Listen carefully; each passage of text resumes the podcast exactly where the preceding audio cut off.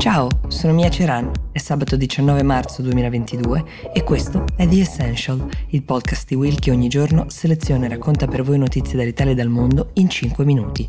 Oggi, come ogni sabato, la scelta delle notizie l'avete fatta voi.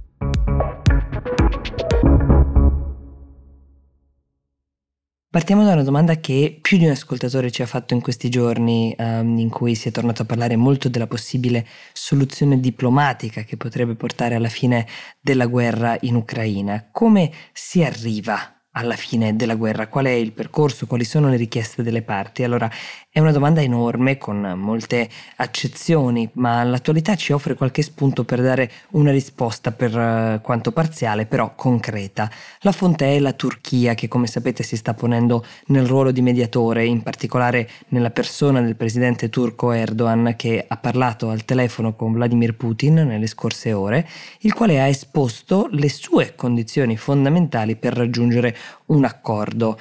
Ovviamente è bene specificare che eh, dalle promesse, dalle parole ai fatti c'è di mezzo una lunga strada, ma intanto andiamo a vedere quali sono queste richieste. Sono concise e quattro di queste, secondo gli osservatori più attenti, sono anche ragionevolmente raggiungibili. Una è la richiesta che l'Ucraina in futuro mantenga la neutralità e rinunci quindi ad entrare a far parte dell'ONU, cosa che peraltro, come ricorderete se avete ascoltato le scorse puntate di questa settimana, già era stata ventilata dal presidente Zelensky. C'è poi una clausola di denazificazione dell'Ucraina, è una richiesta che Zelensky ritiene piuttosto insultante e soprattutto una mistificazione della realtà, in quanto il tema dei gruppi di ispirazione nazifascista in Ucraina esiste, ma non è un fenomeno così diffuso e fuori controllo come Putin lascia intendere per giustificare le proprie azioni.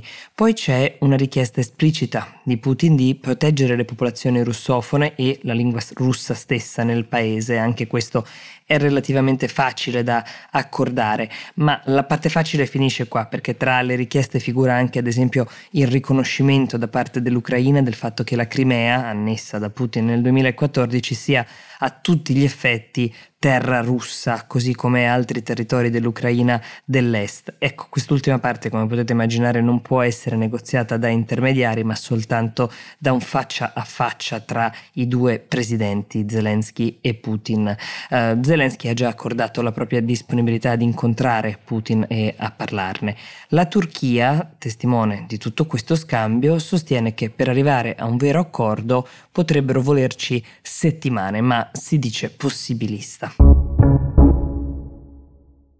Francesca Gorza invece ci chiede quale sia la posizione della Chiesa ortodossa in merito a quel che sta accadendo. Ecco, qua vale la pena fare un piccolo excursus storico perché dopo la rivoluzione russa, quella del 1917, il Soviet aveva abbastanza liquidato la Chiesa ortodossa, che per anni non è stata poi parte attiva della scena politica, fino al suo rientro in pompa magna che è stato voluto da Stalin stesso, proprio per la capacità che ha la Chiesa di muovere le masse, soprattutto lo ha voluto dopo l'invasione di Hitler durante la Seconda Guerra Mondiale. Ecco, quella capacità della Chiesa di fare da collante è stata cruciale negli anni a seguire. Da allora Stato e Chiesa hanno viaggiato parlandosi, dialogando in Russia e ancora oggi la grande sintonia di Putin con Cirillo I, che è il patriarca della Chiesa di Mosca, è una testimonianza di questo. Oggi però le dichiarazioni filo-putiniane di questo arcivescovo, che ha dato la sua piena benedizione sostanzialmente alle azioni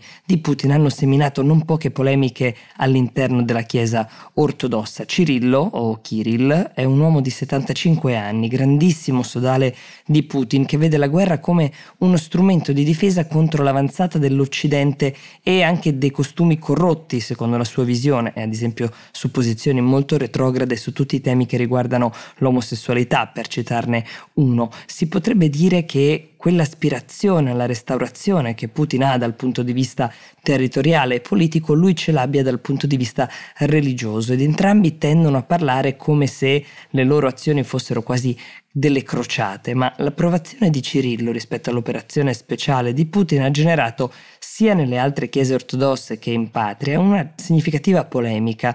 300 preti ortodossi di un gruppo chiamato Preti Ortodossi per la Pace hanno firmato una lettera pubblica che definisce ordini assimilati assassini, quelli impartiti da Putin. Gli ucraini dovrebbero essere liberi di scegliere, non obbligati con i fucili puntati contro, hanno scritto nella loro lettera aperta. Ovviamente le reazioni degli altri preti ortodossi in giro per il mondo alle parole dell'arcivescovo di Mosca sono state quasi tutte allineate, salvo qualche eccezione. Anche gli ucraini, oltre ai russi, sono ortodossi. Circa 30 milioni di loro sono fedeli um, divisi tra la Chiesa ortodossa ucraina e il Patriarcato di Mosca e due altre chiese indipendenti. L'Ucraina ha per gli ortodossi un valore anche simbolico, il paese è considerato un po' la culla della civiltà religiosa russa e l'arcivescovo Cirillo la ritiene una parte indivisibile della sua giurisdizione spirituale, ma nel mondo ortodosso il suo sostegno alla causa di Putin sta generando una frattura nella frattura. È sabato, oltre a The Essential vi segnalo che c'è un nuovo episodio di Actually, Ale e Ricky parlano della presentazione di Amy Webb alla conferenza South by Southwest, con uno sguardo sui prossimi trend dell'innovazione, dell'intelligenza artificiale, del metaverso e della synthetic biology.